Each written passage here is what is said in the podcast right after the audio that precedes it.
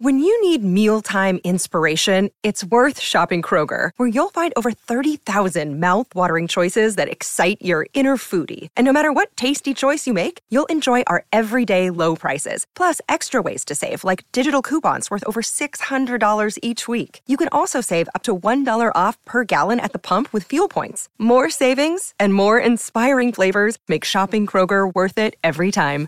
Kroger, fresh for everyone. Fuel restrictions apply. Another day is here, and you're ready for it. What to wear? Check. Breakfast, lunch, and dinner? Check. Planning for what's next and how to save for it? That's where Bank of America can help. For your financial to-dos, Bank of America has experts ready to help get you closer to your goals. Get started at one of our local financial centers or 24-7 in our mobile banking app. Find a location near you at bankofamerica.com slash talk to us. What would you like the power to do? Mobile banking requires downloading the app and is only available for select devices. Message and data rates may apply. Bank of America and a member FDIC.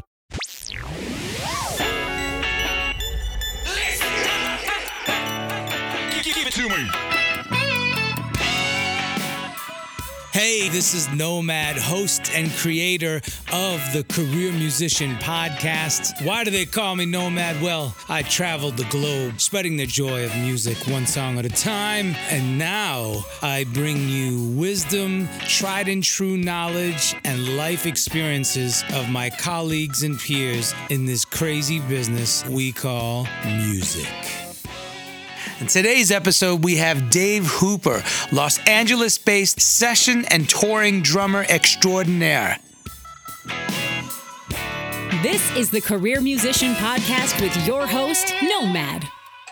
Larry Graham from Graham Central Station, Lee Ritenour, the Rippingtons, Chaka Khan, Toni Braxton, Sheryl Crow, and the list goes on and on. Actually, Dave and I worked together with Donny Osmond. That's right, puppy love, baby. Anyway, Hoop, as I refer to him so dearly, is the man. I love his style of drumming. He's efficient, he's tasteful, he's soulful, he's spot on. And you know what? As a musician, as a sideman, quote unquote, a career musician, he is always prepared. And that is the key to the gig, ladies and gentlemen. But we also discuss his brand new website called possiblechops.com. He is burning it up. And remember, it's vital to always be prepared for the unexpected. Dave Hooper, drummer to the stars and beyond. Well, thank you for having me. I creator, it. Mm-hmm. absolutely, creator of PossibleChops.com, father and husband, Uh-huh. you know, all these great things. So, yes, welcome. Well, thank you. I'm I'm happy to be here. I'm you know we're old friends, and uh, you know I love your podcast, so I'm excited to be on it. Thank you, go. man. Yeah. Thank you. So, so Dave and I were just sitting here talking about, you know, possible chops, right? And the the website build and and how it's almost like an arduous task to take these things on. And and as musicians, we're always looking for uh, other sources of income, right? And you said, hey, you know what? I believe, and I'll let you take the ball. You were talking about the niche, and you were saying it is a niche market again. Because it's almost like there's the market saturation with everything else. So talk a little bit about that, and then and then we're gonna go back and talk about your history and stuff. Yeah, well, uh, I've noticed that the internet being what it is, and it just gets bigger and bigger every year, and there's more and more musicians offering music lessons online on every instrument, and uh, primarily the long form lessons, you know, where you see the guy on camera talking into the camera uncomfortably so much much of the time uh, trying to explain what they're doing. And uh, i had had this idea with my childhood friend gary novak and we were talking about how you add new ideas to your playing. And most of the time and i'm sure it's true on all instruments and you can speak to guitar it's easy to get new ideas from other players. If you're in the same room with them and they play something cool you have an opportunity to say okay stop That was neat. Yeah. show you know show me that Right. I want to learn that i want to absorb Yeah. that into my playing and so possible chops was born from that idea um, because drummers absolutely get together and jam and it's loud and kind of obnoxious with having two drummers you know in the same room.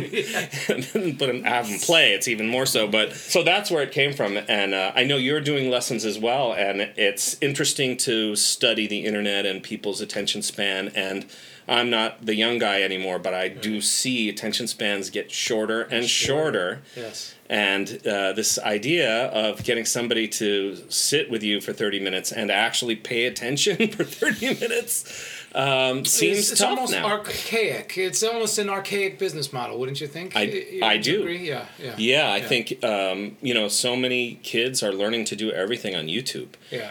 You know, I, I- and I gotta say I'm guilty of it too. You know, even with everyday things. You Yes. know, I got to fix something in my house. I'm like, well, let me just get on YouTube. And, you know, but uh, I'm at the point when I watch YouTube tutorials, I get so impatient with the person teaching. I'm like, don't say hello, just get to the point. well, I would say that's the that- point that of is. Possible Chops is we just all we're doing is hammering nails. That's there's no hi, welcome, and blah blah blah. You know, that's my name is Dave. Okay, well, Okay. that is our intro. PossibleChops.com. Yeah. Uh, we're going to close with that and we're going to talk Yeah, yeah. about the particulars and the logistics and details and whatnot. But, Hoop, growing up, you have a good story that you've told. I do, uh, yeah. Around uh, many around tables with uh, libations in hand. We're starting with your history. So, your Okay, history. all right, all right. Here we go. I'll, I'll try to sound uh, embarrassed by this, but actually, I'm sort of proud of it. So, my father, uh, he, when we lived in Chicago, he wrote jingles, and uh, he wrote pretty much every jingle. He was a pretty prolific guy. Wow. And uh, when I was a kid, he was doing all the Jolly Green Giant commercials, and they needed a kid to voice the little green sprout. And so, being the composer's son, you know, I was sort of the first call. so, I started my music career as the voice of the animated character, the little green sprout. All right, if I do the Jolly Green Giant voice, will you do the, the little green spout? I'll get you the jingle, and you can intercut it into the Oh, podcast. If you can so it that. sounds like this. Yeah.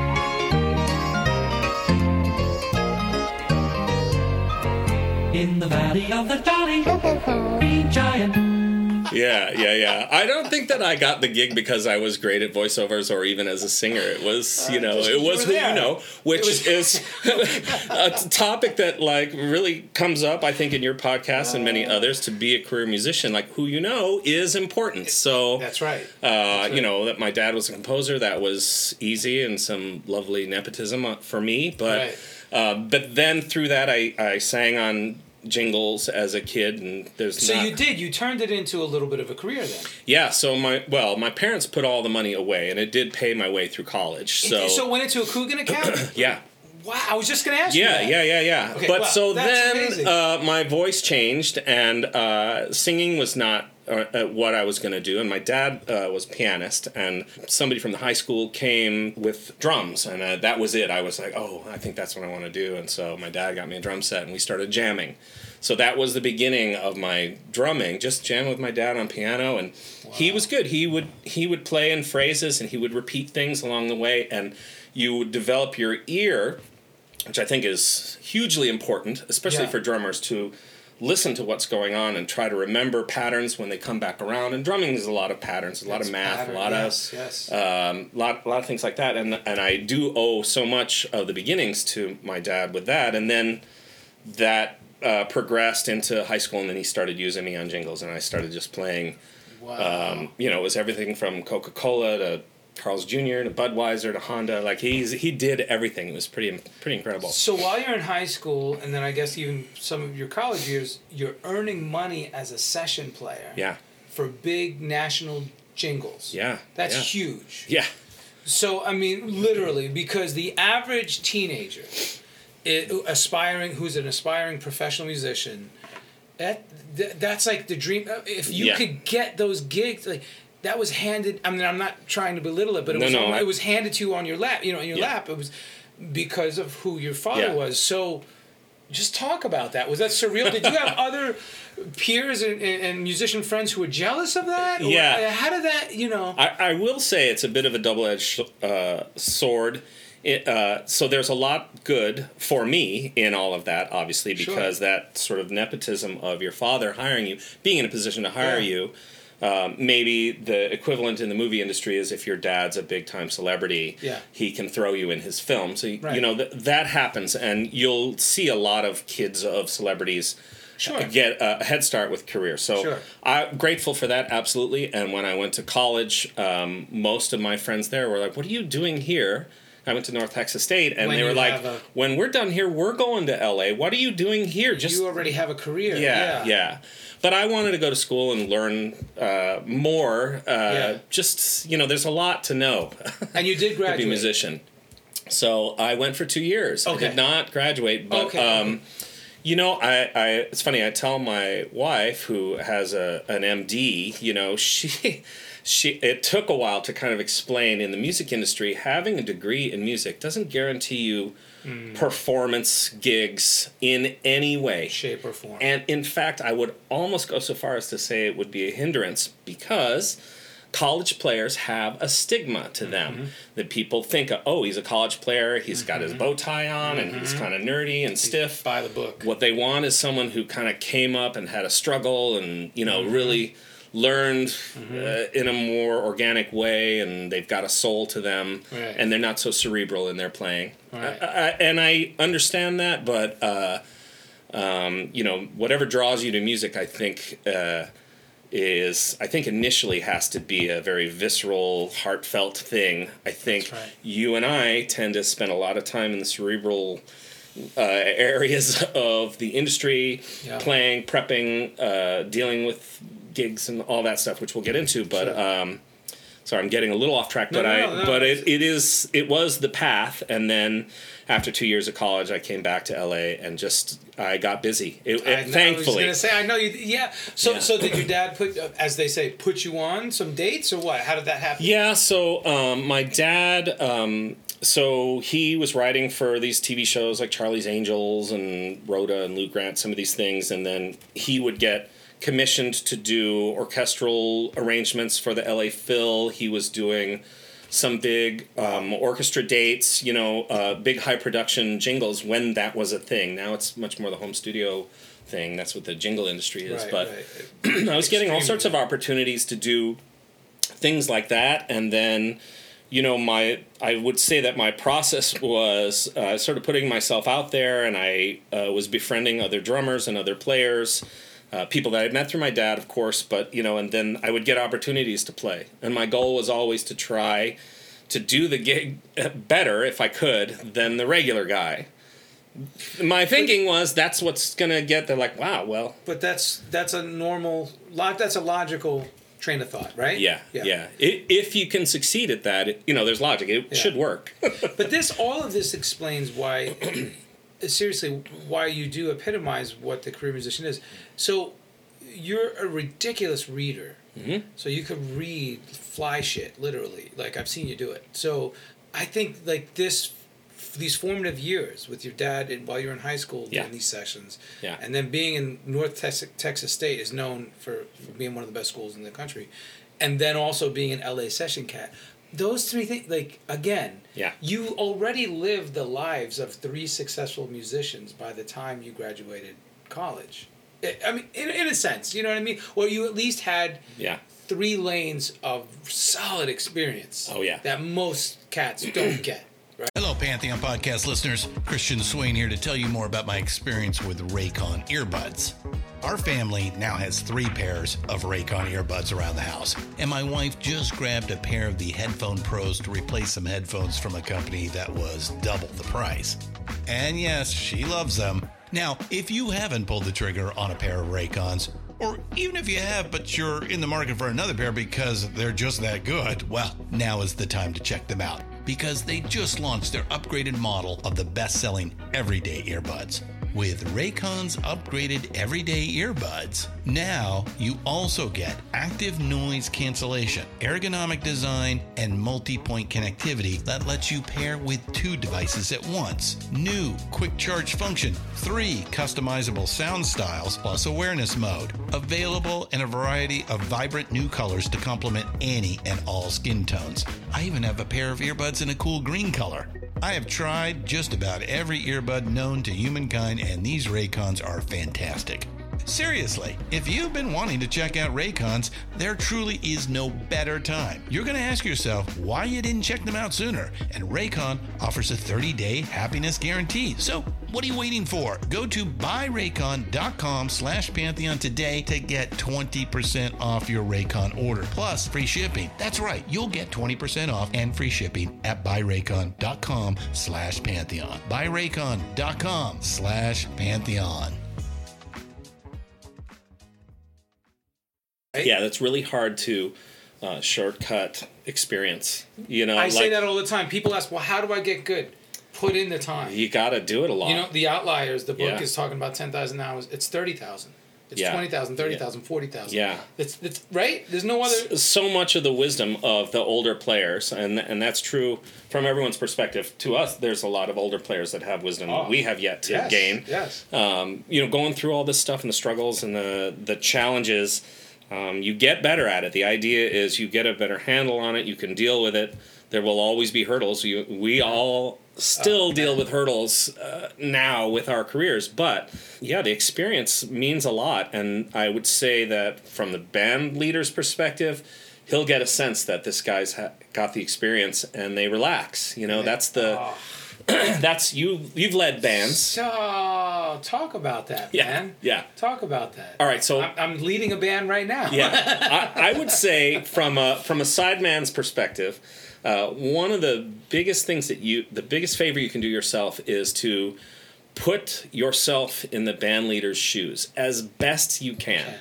It, it's not easy. I mean, it's an old adage. It's an old phrase. You know, like the shoe in the the shoe in the foot. foot. Yeah, like yeah, yeah. like try to imagine what the band leader's going through. It's his name on the marquee. It's his responsibility to bring a band to the venue, to put on a good show, to say something not embarrassing on the mic, if not uh, intuitive and wonderful. Um, you know, and if the guys in the band are late or they didn't bother listening to the stuff or they they're not they don't seem into it uh, or they they can't fake it or I you know all the things that would lead the band leader to be uncomfortable up there. Um, if you just imagine what that experience is like, and then when the next gig comes along, when he's looking at who should I call to play, Yeah. are they gonna think of you if you didn't uh, deliver? I, you know, it's like the guys that can. It's not enough just to play great. There's a lot of great players, especially in Los Angeles, but. Right. You got to be a good hang. You got to Yeah. be prepared. You got to have the right attitude. All those things are what um, the other things are things that maybe aren't taught in music school or in private lessons. You know, None there of are life things, lessons, or your parents should have taught you these things, or good teachers, or something. You know, I, I, literally, leave your ego at the door. And I think after you go through enough doors, you shouldn't have an ego anymore. Oh, how about that? yeah, yeah, yeah. The, the musicians Stop who are having an ego, dumbass. so Right? comfortable with their own playing, they don't have to prove themselves every time they sit down and play. There's something awesome about that, and I use awesome in a in the true sense of that word. Like Right. you know when you see a legend, it's like check that guy out. He's Yes. There's no wonder he is who he is because he's owning it. He's just Yes. He's delivering on all he, fronts. she, they, yeah, yeah, yeah. Yeah, yeah, Okay, yeah. all right. So, all right. So that's a great segue into resume and Yeah. credits. So, you've played with the greats, I know, but you know, tell the listeners who Yeah. aren't Well, so it's interesting, you know, uh, the the career kind of sends you through different avenues. You know, I can remember playing with so many people early on and I would sort of get identified as my father's son in a lot of ways. That was maybe Mm. the downside of being having the advantage I had was especially my dad. early on in your twenties. I'm Yeah. So, but but what I wanted was uh, an accomplishment of my own. Own. You know what I mean? So uh, through my dad, he was one of the first to hire Sheryl Crow. So early in my career, I got to work with Sheryl. You know, I would get these odd opportunities just to do things with Chaka Khan and then James Ingram, and then um, remember getting to play with Lee Ritenour, Hmm. who happened to have never heard of my dad. But I didn't know this, and then we That's were playing uh, a big show, and I invited my dad.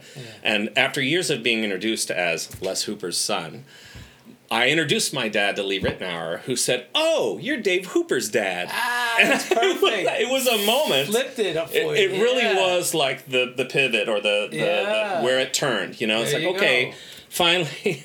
You know, it wasn't just because of who I was that I was playing and getting opportunities and, and doing my thing. It was my playing, and that was it. You know, I knew Lee was hiring me be, for me, not That's not for any other reason. So th- that was a milestone in my career for sure. And then um, you know, I got I have lately been doing tons of smooth jazz, which is um, an interesting format. And what I do like about it is the musicians are featured. You know, it's you can love or hate smooth jazz, the format. The live show is a live show. I would equate it more to instrumental pop music or instrumental R and B. I agree. Um, through all that, working with Dave Koz a lot, you know, I've gotten a chance to work with Sheila E. and uh, Larry Graham, Yeah, and you know, I mean, like I did a whole tour with Larry, which Yeah, was yeah. just, you know, I remember you called me about Yeah. that. You telling me about that. that was one of those surreal moments where I can remember as a kid playing, practicing with headphones on. Um, and of course, you know that's a that's maybe a common thing, and you're playing along, and you're trying to imitate the drummer on the recording or whatever. And I found myself on stage playing with Larry, and I was the only drummer. it was like, oh, it's just me. There's no, you know, that was a moment. I don't know if I'm no longer that, playing explaining the that track. yeah, Yeah, because Yeah. you were rehearsing with the track with the original drummer from the 70s. Well, yeah, or just practicing in high school, like playing the Slide Oh, the Family right, Stone. Like right, I'm just right, playing right. songs, But learning grooves, there. and now there's Larry, the You're the legend, like playing. yeah. It was really great. It's you know, incredible. Tho- those legends uh, playing with Marcus Miller was incredible. Oh, just yeah, yeah, yeah, all yeah. all the records I used to play along with, and then getting a chance to play with him was really uh, some great stuff. So those are some of them. Yeah, yeah. That's, my awesome. my laundry list. Good. So yeah, so um, I had been playing around town doing some sessions, and uh, I remember Tim Landers, the bass player. Yeah, yeah, yeah, yeah. Um, he called me up and he said, "So Chad Wackerman is leaving the John Tesh gig. Would you like to do it?" So I think I was a little more stuck on the, "Oh, I get to follow Chad, Chad Wackerman, on a Wackerman. gig." Was a drumming like- legend, right? Yeah, and at Yeah. the time I didn't really even know John's story. You Yeah. know, I knew he played piano. Um, and wonderful band. I mean, it was really, Yeah. really incredible. And at the time, John was hosting Entertainment Tonight Right. and he was trying to launch his uh, music career and then it got big enough for him to break his contract with et and i think at the time like paramount was pursuing him like they were there were some Yeah. legal battles.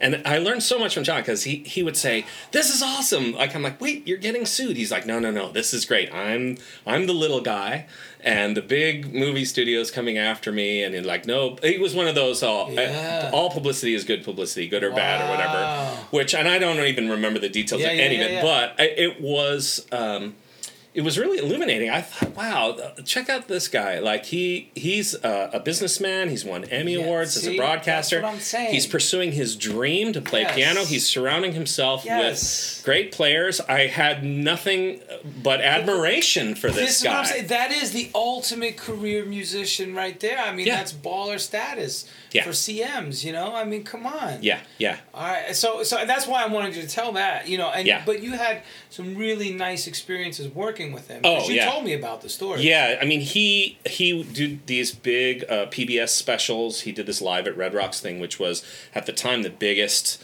um, concert ever um, done for PBS. And he uh, mortgaged his house, or he put his house up against it.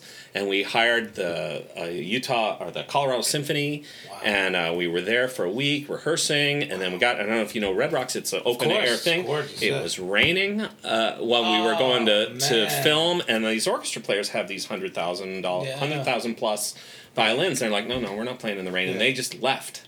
Like it was a crazy, What? awesome experience, and and talk about just being able to roll with the punches and deal with crazy that happens, you know.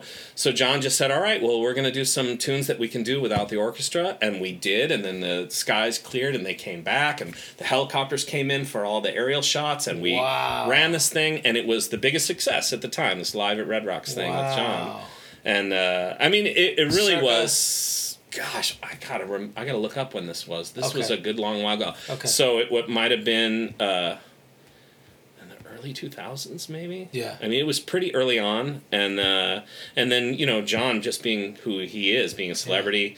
Uh, we I know we spent one summer on tour, and Jay Leno at the time had sent a, a camera crew out to interrupt his show every night, and like he would break away to John's concert, and they had like this feud That's going on. I'm not sure that was a real feud, but it was a very awesome is that? So I was on the Tonight Show every every Leno- night.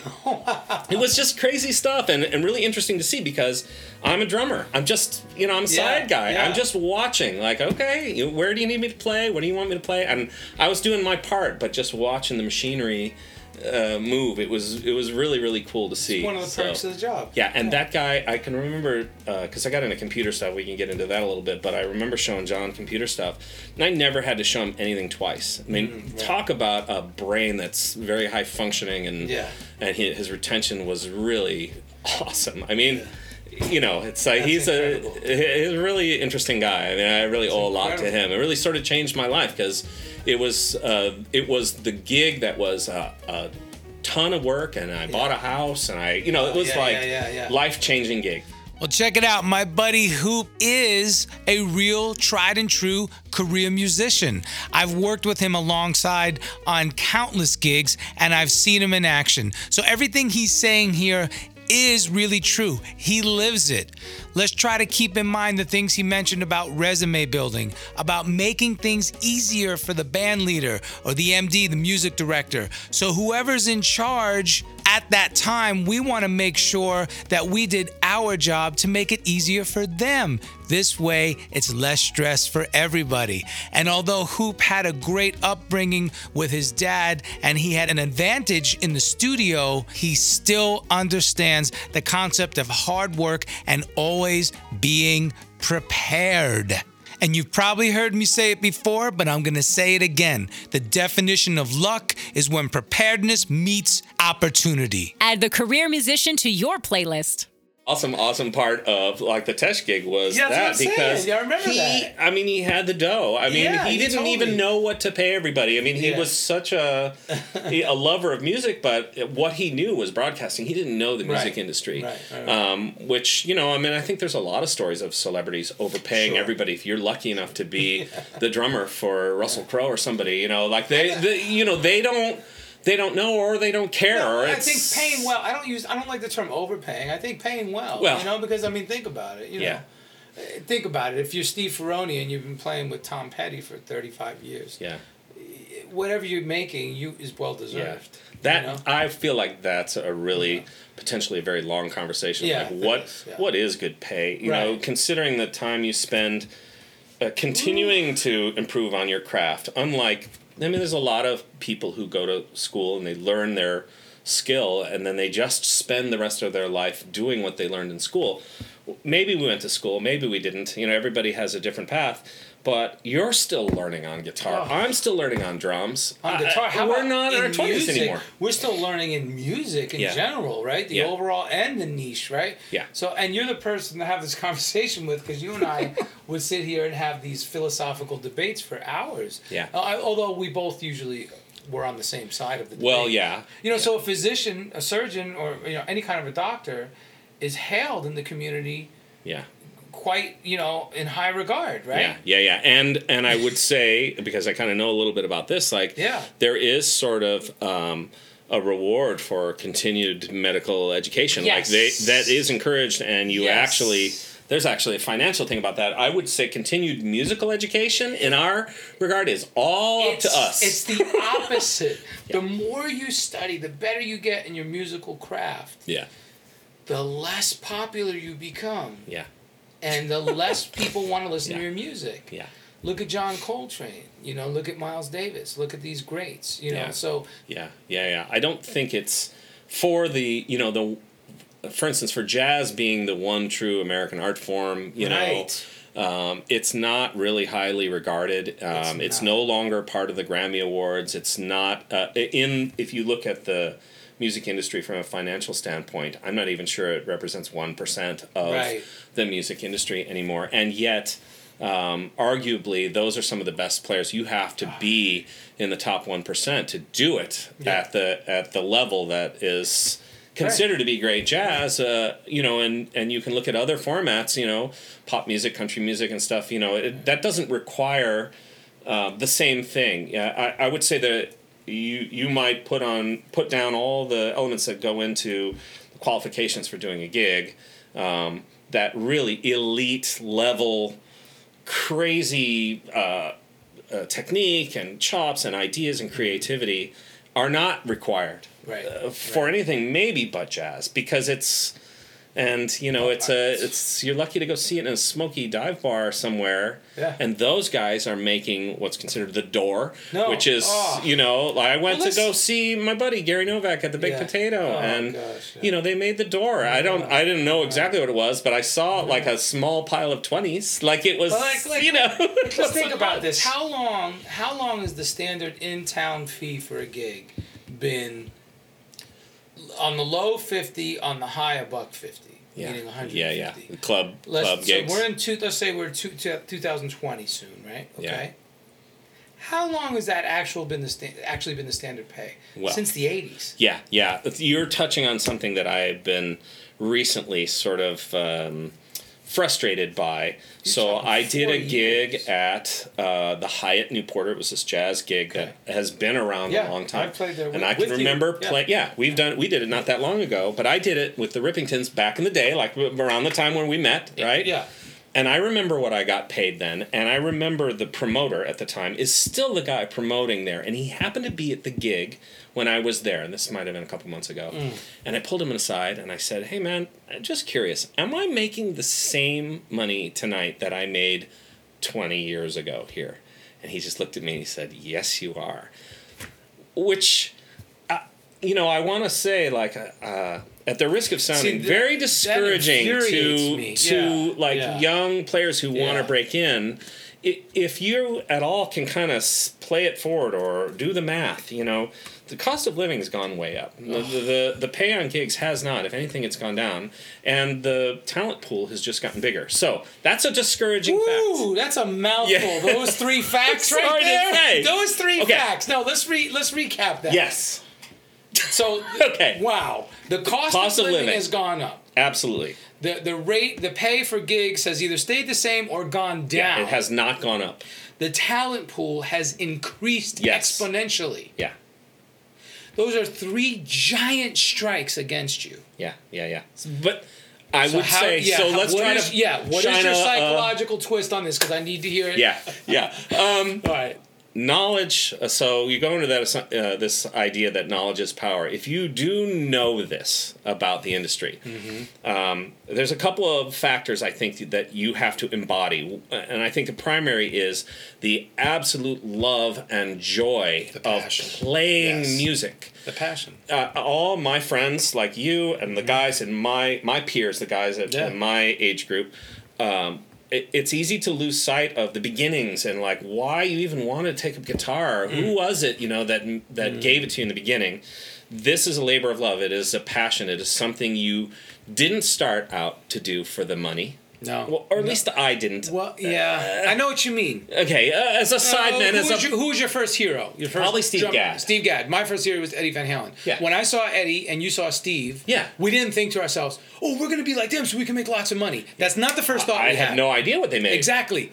So was too it- young. It I was didn't- too. I didn't It care. wasn't even on the radar. uh-uh We fell in love with what they were doing. the the, music. passion of it. The music. Yes. So you got to have that, A- and if you have that, none of those other facts, they're not as depressing. No, it- they, it- they won't bring you down as much. All right. So Um, and then the other other thing I would throw in there is, if you know that, consider how truly great you need to be in all aspects and all bullet points of the things that you want to Yeah. endeavor to do. You you're very organized with this podcast. And you have questions you want to ask, and it's like these are the things. So figure out what those things are Right. and excel at every one of them because just being a great player isn't going to do it. Mm-hmm. It's it's everything else, and then. Gosh, I don't know what to say about your expectations. You know, I, I think that managing expectations has been the struggle, I think, of musicians from the beginning. Because if you That's a- feel like you deserve 10 times the money and 10 times the fame, you're just destined to jump off a bridge. Fail.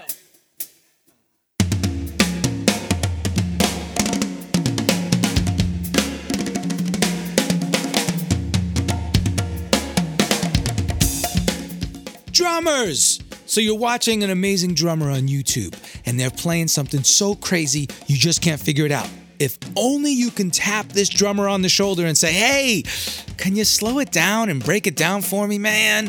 PossibleChops.com does exactly that. They've asked some of the top of the line drummers to play in short, digestible phrases some of their craziest chops. Then they slow it down and transcribe it so you can actually learn what the heck they're doing. They're making chops possible. Now, PossibleChops.com is an online drum lesson website that makes it easy to add to your drumming vocabulary from some of the baddest professional drummers. And when I say baddest, I mean the dopest, illest, most ridiculousest drummers you ever heard. Imagine getting a breakdown from drummers who played with the likes of Usher, Earth, Wind, and Fire, Chick Corea, Babyface, Sheryl Crow, Toni Braxton, and the list goes on. The PossibleChops.com community is designed to allow drummers to share ideas and help you on your path to becoming a pro and getting gigs. That's right, folks, actually getting real gigs. If you're serious about drumming, do yourself a favor and visit possiblechops.com. Join today and basic membership is free. However, if you decide to upgrade to a pro membership, use the promo code NOMAD to get your first free month. That's right, folks. Use coupon code NOMAD and you get the whole first month absolutely free. Adding new chops are now made possible for drummers on possiblechops.com. Yeah, yeah. know? And and you have to find a way to be happy with where you're at at the moment. And live in that moment. Yeah, it's it's a very uh, in the moment experience. I think music in so many ways. I mean, you can apply that to. Um, I I was thinking about this on the drive over here. You know, we love to talk. Musicians love to talk. I, I've always loved our Right. conversations because we get into the philosophical. Yes. And we're concerned about all the psycholog- the psychological hurdles we have to that we're facing and and the trying to find solutions to all these things in order to get onto the stage and then wipe all of that away and just be in the music and have nothing in your head Nothing. it's all just music coming out which i find is so um, you know it's like the musicians uh, it's, it's our journey it's the uh, musicians cleanse. You have to cleanse every time you go up on stage. I mean, think Yeah. about it. Your your wife and, and kid could be home struggling with some serious personal issues. Yeah. You just got the phone call. yeah But you have And to they- go on stage. you got to count off the first tune and Yeah. you got to be in it And you got to, and you can't, you know. Yeah. Yeah, I mean, yeah, re- uh, uh, uh, sans, you know, uh, life or death, you know. Yeah. But um, yeah, some heavy I- stuff that we I find that that's juggle. one of those universal things I will say to all of my friends who are professional, you included, like, um, and we've all been there, like where we've been on stage. Um, I think, gosh, I can't remember if we were on a TV show or we were doing something or whatever. We were like in between songs or whatever, and we're just talking, and we're talking about. Oh. Something totally unrelated, and I was like, "And we're on in five, and it's like all of a sudden you just turn around, you're like one, two, three, and then I mean, I That's swear it. to you, it's as if like you just chopped. You know, Yes. there's no transition time. Yes, Yeah. you're jumping through these zones. It's turn it on, turn it off instantly, Yeah. which is hard. It's because I would say some so much is tied to emotions here, Right. and everybody knows you can't just turn emotions on and off. But you know, we've all been in an argument, and then like the phone rings, and you pick it up, and you're like, "Hello." You know, band leaders have egos, musicians have egos. That's Yes. a that's a, a tough thing to navigate, and um, Comes with the territory. It, it does. I mean, you know, you want to be real, but at the same time, there's politics involved, and you have to play the game. There's a little bit of the game. I. It's funny that we talk about these things. Uh, I get asked a lot about um, music school, um, and whether it's like a kid saying, "Man, I'm trying to figure out what school to go to." He's like at a gig and comes up and he's asking me, or sometimes it's like a parent saying, "Like my kid's just graduating high school next year." Yeah, what do you think? and I, he's thinking about going to blah blah blah. So, okay, I, think music schools are great, of course, but I what I, in my experience, I say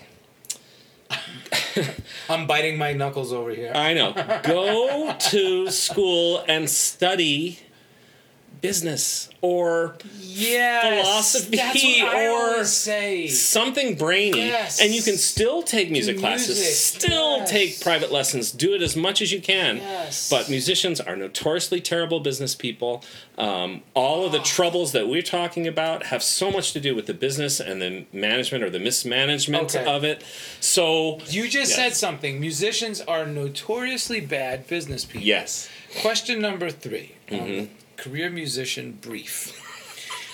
what are some of your principles and methods? Now, Yeah. we all know that principle principles do not change. They're constant. So what I mean by Yeah. a principle, the law of gravity, it doesn't change. It's not going to ever change. Yeah. Gravity, you throw it up, it comes down. That's gravity. That's a principle, it's a law. Yeah. It's done. Yeah. Right?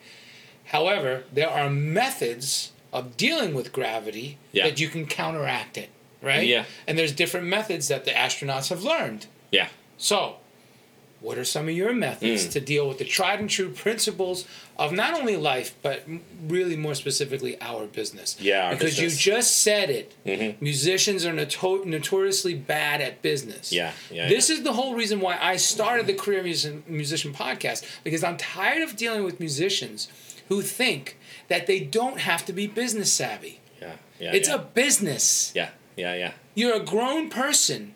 You still have to earn money Yeah. and provide for your family. you're a professional Yeah.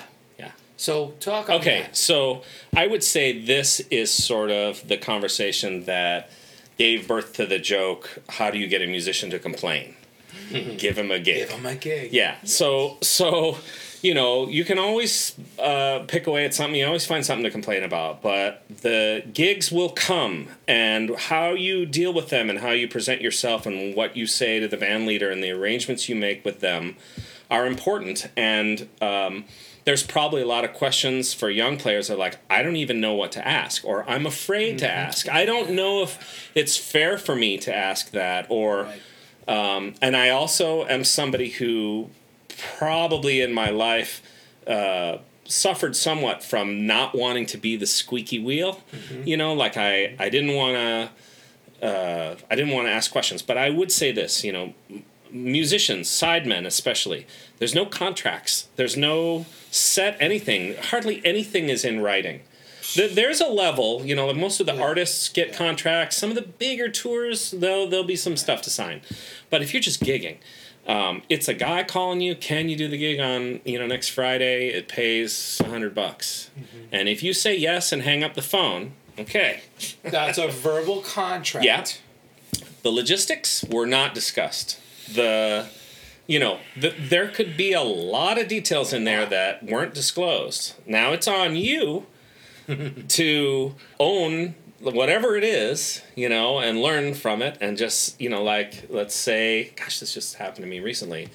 Suddenly there's a rehearsal before a gig, and it was never discussed. And I'm like, Random. well, wow. you know, like you want me to drive where with my gear and set it up, and I spend in a day and some weekend. I'm spending away from my family. Like I have different uh, Absolutely. criteria that I'm. Well, like, right away we go to our family time. We think, wait, so now it's infringing upon I'm burning my, life. Saturday to Yeah. go do music. What? No. Yeah, hard or not, it's still Yeah. it's my day. I have a wife and a kid, man. Come on. Yeah. Yeah, yeah. So I would say, I mean, I, you know, the, the the these sort of methods and principles and the routines you get into is figure out the details that are important to you and make sure you ask about them and don't be afraid to ask. It's professional, you know, like if a leader's trying to hide something from you, like extra uh, oh, by the way, the gig's eight hours instead of four. Or by the way, there's an eight hour rehearsal before this gig that I'm not paying you for. or, you know, like whatever these ridiculous things that we've honestly been through. So the gig is 60 minutes, Yeah. but we have a 12 hour rehearsal. Yeah, and you got to get there at seven and load in because there's guests and like, like all the. But we don't go on till 11.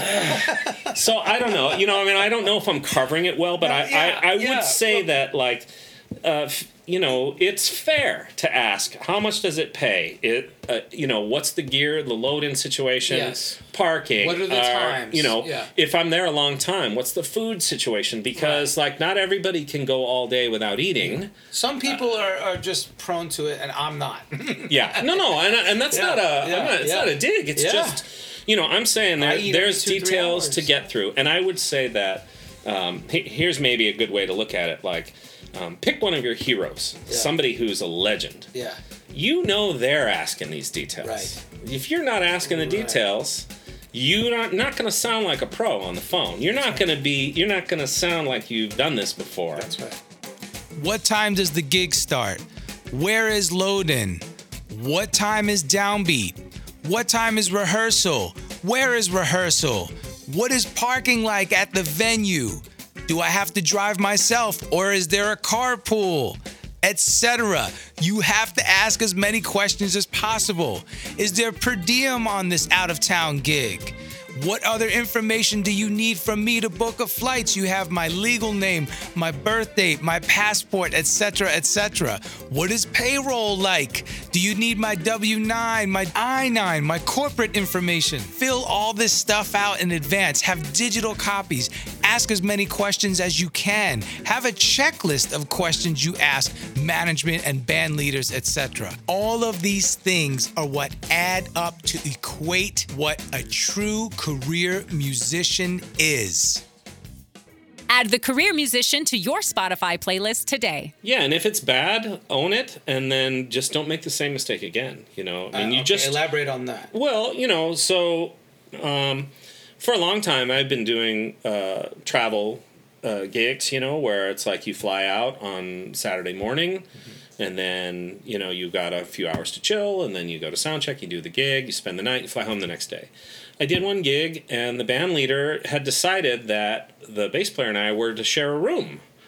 Now, okay, at the risk of sounding like a prima donna, like I'm, I'm past that. Like I, that, Yes. that might be cool for some people, and that's fine. It's just not for me. Yep. I didn't even think to ask because I presumed that like we're at a certain level now where at minimum to, I want one room at the Motel Six by myself or Yep. wherever it is. Like I don't I don't need to stay at the Ritz Carlton. yeah, Like yeah. I just whatever. As long as it's clean and yeah, and yeah. well kept. Yeah. But you'll still get uh, hit with it. You know, you're like, Yeah, oh yeah, yeah, shoot, yeah, you know. And uh, I think there's probably other parts that have to do with stuff we were talking about before, which is how um, how you treat leaders, how you treat the Mm-hmm. other people, how you treat the crew that's there to help you. You know, there's a lot Mm-hmm. of things. Um, you know, all the heroes that I met that were took the time to stop and talk to me. I love those guys, and I always have. Mm-hmm. Do you know what I mean? And you like when you see them again, you just pull them aside. I and just tell them, love that guy, you. and somehow you like Thank his playing for that." more. Yes. He doesn't play any different. Yes. And Wait. conversely, Yes. the guy wouldn't give you the time of day. You kind of don't like his You're playing as much anymore. it. Yeah, like, can't play that good. He's not that great. Um, business, you know, you hear that phrase, business is just business, or business is business, you know. The, the, the fact is, it's music comes from your heart. It's an emotional expression Yeah. wrapped in business. That's right. so, you know, you have to get the business done so that you can get to the business of That- just making music. yes. And it is complex, maybe more so than many other um, Industries, Industries. yeah, yeah, you know, it's yeah. harder to navigate because you know when someone says no you're not playing it right you know it's hard not to interpret that as like i don't like you well, and yeah, I was just gonna say it's really because of the giant intangible in the room. Yeah. What's the giant intangible? The music that we're actually playing. Yeah. It's inte- You can't touch it. yeah yeah it's like It's it's, like an emotion you can't really industry explain it without a, without a product, without a visible product. No, you're absolutely right. Yeah, it's So it's then- a it's an expression. It's this untold thing, and musicians deal at a level of subtlety that I think is lost on non-musicians. And I would say also, just as long as we're on this sort of principles and methods, Yeah. uh, no matter what you think, you are a salesman, and you are trying to monetize your product, which is your playing. And if you say you don't like sales, you're not going to sell. And Okay. and, and if you don't at least figure out how to monetize yourself, Okay. no one's gonna buy you. Musicians all of a sudden think Yeah. that uh, they're no longer susceptible to the principles of the of of business. Yeah. Right. Yeah. They don't have to adhere Yeah. to it. How do you? uh, Well, okay. So it seems somewhat random to uh, assign a value to it. You know, if you have a garage sale, you say, "I'm selling that for five bucks. I'm selling that for ten. Okay, so you're a player, and you're signing yourself this random. I'm worth this. This is my price. This is what you should buy me for. Right. Right. and then the, the thing is, if it's a high price, then, then the question is why. Uh, uh, that's gonna be the question to the person who wants to hire you. If you say, "Oh, I'm double scale," and they say, "Well, I've never heard of you," it's gonna be a hard sell. Do you know what I mean? Like nobody, you're new, you're 18. How can you be double scale? I think it's uh, the there. You and I both run into players, and I, I'm not going to throw anyone under the bus here, but there are players who are awesome players and they're broke and they're just not yeah. working because Yeah, they yeah, yeah. can't sell themselves Right. and vice versa there's players who are actually okay they're not Right. We were just terrible but that, they yeah. are so busy and you're like yeah. that guy's Right, busy right. and, and and I don't want to begrudge anyone their success if they figured it out they figured it out and Yeah. good on them but uh, th- I think that's the lesson that's how you hopefully that's the perspective that if you're listening to this and you're trying to make sense of it uh, if you're both an incredible player and uh, able to promote yourself Yeah. you're going to be the next big guy you're going to be. You're going to be hugely successful That's it. that's the magic formula No, that is, that is the new business model. I do want to offer one Please. perspective Please. of Excuse me. let's see some some optimism or at least uh, something. Okay, so I'm going to yeah, yeah. credit um, Will Ferrell on. Uh, I heard him on um, Marc Maron's podcast, the WTF podcast. I don't know if you listen to this or not, but it. if you've never heard of this podcast, it, that one episode is worth listening to because I think Will Ferrell is just hugely funny. He's awesome. And Marc His- Maron is, is hilarious. Oh yeah, yeah, really funny, and I like that. Not unlike what we're doing, it's a comedian uh, interviewing another comedian. Right. So it turns out Will Ferrell's dad was a jazz guitarist in Orange County. Oh, that I didn't know. Yeah. So he and uh, the question kind of came to Will like, um, you know, ad- about advice. You know, did you ever get great advice or whatever? And he and he said the the most profound thing, or he told this story which really stuck with me. So he said. Um, his dad told him he said will if if all this was about was you being funny and being talented as a comedian i wouldn't worry a minute about you you're my son and i wouldn't i would have no worry but he said there's one thing i've learned about working in the music industry is that it's at least 50% luck right place at the right mm. time the right person hearing you Yes. and so so get this so will's takeaway was I'm off like it it got me off the hook. I'm like if I go to an audition and I fail and I don't get it, ah. it's not 100% because I wasn't good enough. There you go. I just was I wasn't lucky. I wasn't the guy. Just, You know, like there wasn't the guy they're just looking for. at that time. You know, That's the right. style that you know, you Yeah. might lean towards this kind of playing and they're just looking for a guy who leans That's that way or they want a taller guy or I don't know. Uh, Who knows what they're looking for? That's great. anyway, so I, what I liked about that is it's like emotional uh, freedom for musicians to continue to do what they do and not beat themselves up right. for all of their failures because right. it's gonna happen and it's you're not gonna get all the gigs that you want. That's The- right. it- and it doesn't necessarily mean that it's because you're terrible or you don't have what it takes. Wow. Hey folks, Steffan Chirazi and Renee Richardson here from the Metallica Report. And we are proud members of the Pantheon podcast family, where the best of music and podcasts unite. We've got something pretty cool for you. We're giving away an exclusive Metallica merch package worth over $250. That's a whole lot of scary guys, skulls, M72, and other sought after Metallica swag. And we've made it easy for you to win. Follow and share the Metallica report, and you're in the game. Go to pantheonpodcast.com slash Metallica, enter your email, and hit that button to be entered to win. And just like that, you're eligible for our monthly exclusive Metallica merch package. And guess what, rockers? You can enter every month. So just do it. And while we love our global brothers and sisters, the lawyers won't let us ship outside the U.S. Again, going back to the ego, it is so easily uh, bruised. Yeah. and because uh, for some reason music is viewed as a competitive sport oftentimes which it's not so i hate that it's not athletics it's totally different No. um, And yet you are competing with other players that play your instrument. i know so it's bizarre It's really weird. and then it's always a chops showcase so who has the most chops wins but ironically who has the most chops wins right out on the social platform Yeah. meaning life the social platform of life in Yeah. But on the actual gig You can't use those chops. Oh, no way. Yeah. You'll get fired. Yeah. You have to use restraint, exercise restraint. Yeah. So I'm talking about the uh, double ironies going Yeah. on, right? that is true. Well, okay, but I think you're touching on this notion that, like I always tell people, practice the hard stuff. You know, the the the better you are at the hard stuff, the more of a flow you'll get with the easy stuff. You know, when someone just calls on you to play rhythm guitar, Oh, it is always uh, to your advantage to practice the hardest stuff. You know, to really get the chops way up there. The exercising the restraint is where the art is. You know, it's That's like sure, I could play twice as many notes. I really could.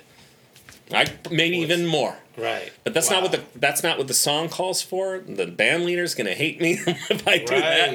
He's definitely not gonna call me again. It's like, well, what's more important to you to make a statement on the one gig you get and never get again, or do you want to continue to work and be that guy? It's like, man, Yeah. he can shred, but he just does the right thing. I Right. I, I yeah, marveled yeah. at that. That's These it. That's it. as a drummer, you know, I know what Vinny Colaiuta can do, and I know what mm. Steve Gadd and Dave Weckl and Dennis Chambers and like all my heroes, I know what they can do. And then to find out they're on recordings, we're like, I didn't even know that was them. Like Wow. that is so cool to me because it, it didn't call for that. No. I've played with Vinny twice in the David Foster band. Yeah. And, and I was geeked out, you know. Yeah, Wow. Top show. All right, if so, we're gonna get so to everything. on. Yeah, I don't know. All right, real quick here, we're gonna bust through these because these are easy. These are easy. Tour essentials. When Yes. you go on tour, because we don't go on tour tour. We we do weekend warriors, what we call. Yeah, it. yeah. You leave on a Thursday or Friday, you come home Saturday, Sunday. Uh, It's quickies, you know. Yeah. So we we call them fly dates. We call Yep. them, you know, a weekend run. You know, a one off. Yeah. Uh, what are what are the essentials for you? I know you and I are both uh, uh, bag geeks. We love cool bags. Love most musicians are, and we're all about how to pack light. Uh-huh. Yep. And you know, you know, so talk about Yeah, some yeah. of that quick stuff. All right. Well, so uh, my goal is always to kind of be the low maintenance guy whenever Yeah. possible. Um, and I would say after 9 11, it got a little difficult to travel with cymbals. Of you know, like course. course. bringing gear on a plane is always a, a challenge, especially for guitar players and horn players and stuff. But so I suppose I'm lucky as a drummer, uh, gear wise. You don't have to carry the drums. Yeah, I got my stick bag. Sometimes just the sticks I know I need in my in my So two uh, little sets? carry bag. Yeah. Um, you know, a lot of times I'm called on to uh, run backing tracks, so I kind of have a, a, a bit of gear there to do that. Um, if there's charts involved, I always bring my iPad and I've got a mount for that. I was and saying, then what- it's closed, man. Like I, I'm, you know, like. and- In and out. Yeah. yeah, Yeah. I would. It's not that I wouldn't love to bring my snare drum, my bass drum pedal, my right, cymbals, right, right, and like all, uh, my No, whole no, kit. no, I'd love to do that, but um, there is something nice about just rolling into the airport with just one, Right. you know, my backpack and my little pull carry-on bag, whatever, Right. and like that's it. And then yeah, I mean, and then think about logistically what it takes. You got to get to the airport. You got to get through security. Yeah.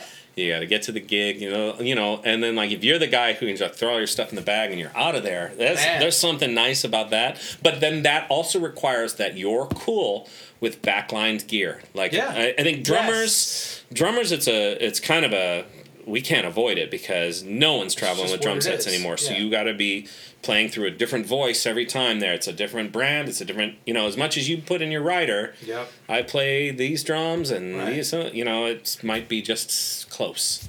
Close enough. So you're you're a little more lucky, but I would say as a guitarist, you know, you're actually holding your instrument. Drums is just beating Yeah. on things with sticks. Yeah, I was one of those guys. I never cared. I honestly don't care. No. I could show up to a gig and be like, you know what, just backline a couple guitars. What do you want? No I don't kidding? know. I don't know. A, a Strat. You can make it work. A Telly. Well, what do you want? Be specific. I don't care.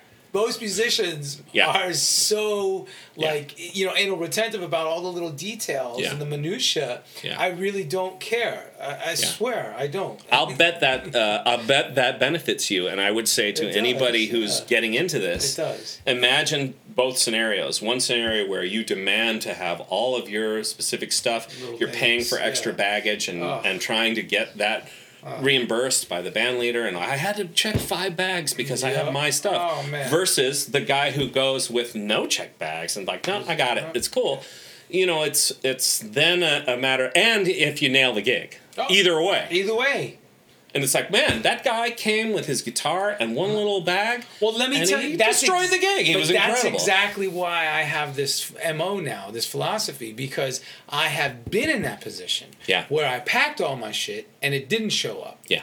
So then I was stuck playing somebody else's guitar or Yeah. a backline guitar. Yeah. With a one cable into the amp. Yeah. Or a cable into a dirt box into the amp. You had to amp. make it work. And you had to make it work. And when all the cats turn around and go, "Oh my god, dude, you just crushed that gig." Yeah, yeah, Then you're like, yeah. I know. Okay, so, but, but so, I you think know. that's an interesting to hear from guitarists too, because I would say, uh, just as it's important to learn country music, like if you're somebody who wants to learn all styles, Yeah, of course. uh, and you could name them. There's a long list Yeah. of styles. On the list of styles, I would say, add to that playing on some weird gear.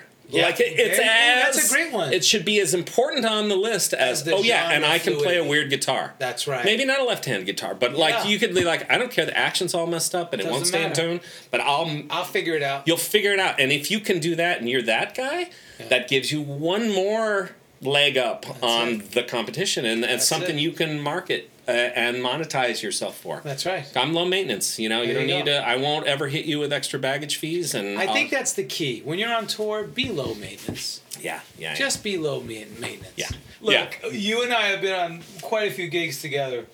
I'm going to tell a story about New York, but first, I want to hear your New story. York. We were on a gig together. Yes, and- we were. And yeah, just talk about it because this relates to the question of when to say no thank you. Yeah, yeah. Or when to walk from a gig, when to quit, or when to part ways, or how to do it. You Yeah, know, how, yeah, yeah. how to do it perhaps without burning the bridge all the way. Yeah. Or saying, F it, I'm gonna blow this bridge up. Uh, I don't know. how- So yeah. Let me let me also I want to preface this um, with an experience I had. So when I was in high school, my dad used Peter Erskine on a recording session. Okay. And Pete and I was in high school. I was Famed 15. drummer, he yeah. is incredible, one of my idols, right? And I remember my dad sharing with me Peter saying, "This is what I'm going to need to do your recording session." And in my mind, I was like, "What? He needs all that stuff?" Because in my high school brain, ah. I was like, "Gosh," you know, I kind of had that. Wow, what a prima Yeah. donna! He needs this and that and this and Right, that. And then, but really, what it was was sort of respect for a career of playing with everyone from Stan Kenton to Weather Report to like this guy is a total legend, and he got himself to the point where he's busy enough, and if you want him, this is his rate, this is what he needs, and if you can't provide it, he's like, okay, no thanks. Like it, it's not. Um, I think you know we all uh, ask for what we can afford to ask for, right? Like you can't. Uh, you kind of have to bring it Sure. Um, anyway, I, I thought that was a pivotal moment for me, and uh, and it's interesting for it to have then come around to me. I was working for a leader who consistently would uh, impose too much inconvenience on the whole band, and the whole band was getting really dark. Uh, it was just getting like. Um, I can't, and I'll try to give you some examples. You know, I think we've all been in a situation where you take an early flight, you get to the hotel, and the hotel rooms aren't ready; they're not clean. Right. So you end up camping out in the in the lobby, Or the coffee shop. or they yeah. say, "Oh, there's a mall." Now, Yeah. That's not- I don't want to go to the mall. I don't want to go to the work. mall. Like I want to sleep. right, right. But you know, so okay, there's a certain amount of inconvenience that Mm-hmm. you need to be good with dealing with. But this was too much.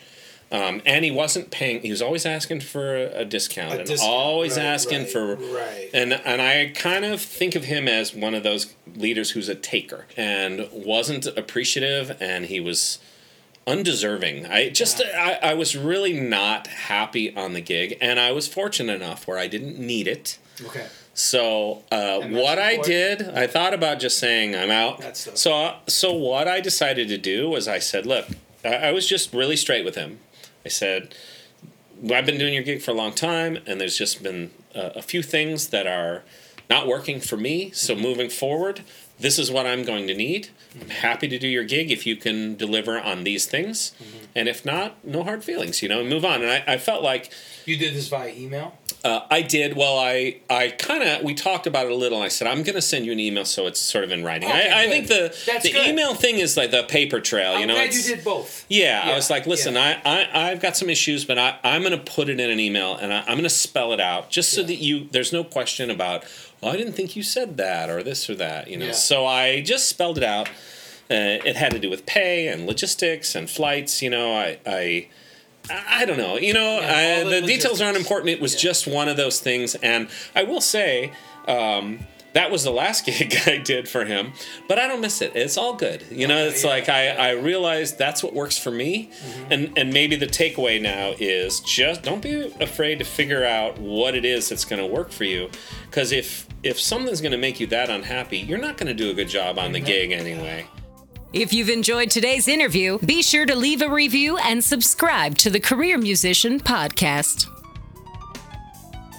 Another aspect of Dave Hooper is quite interesting as he is a multi talented force.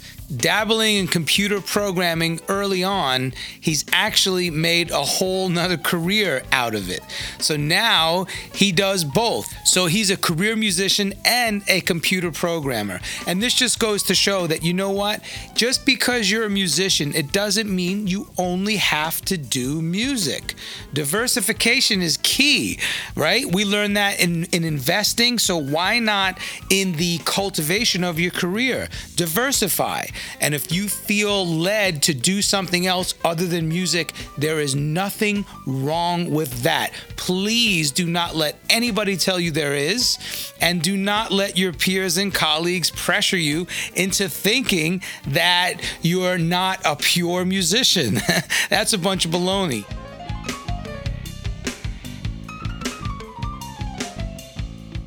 Thank you for tuning in. To help support this podcast, please leave a review on iTunes and, of course, hit that big subscribe button. I love bringing you behind the scenes and sharing valuable insight from the world's leading experts in music and entertainment. I'm just a nomad, nowhere man. Writing the songs in this one man band. A nomad,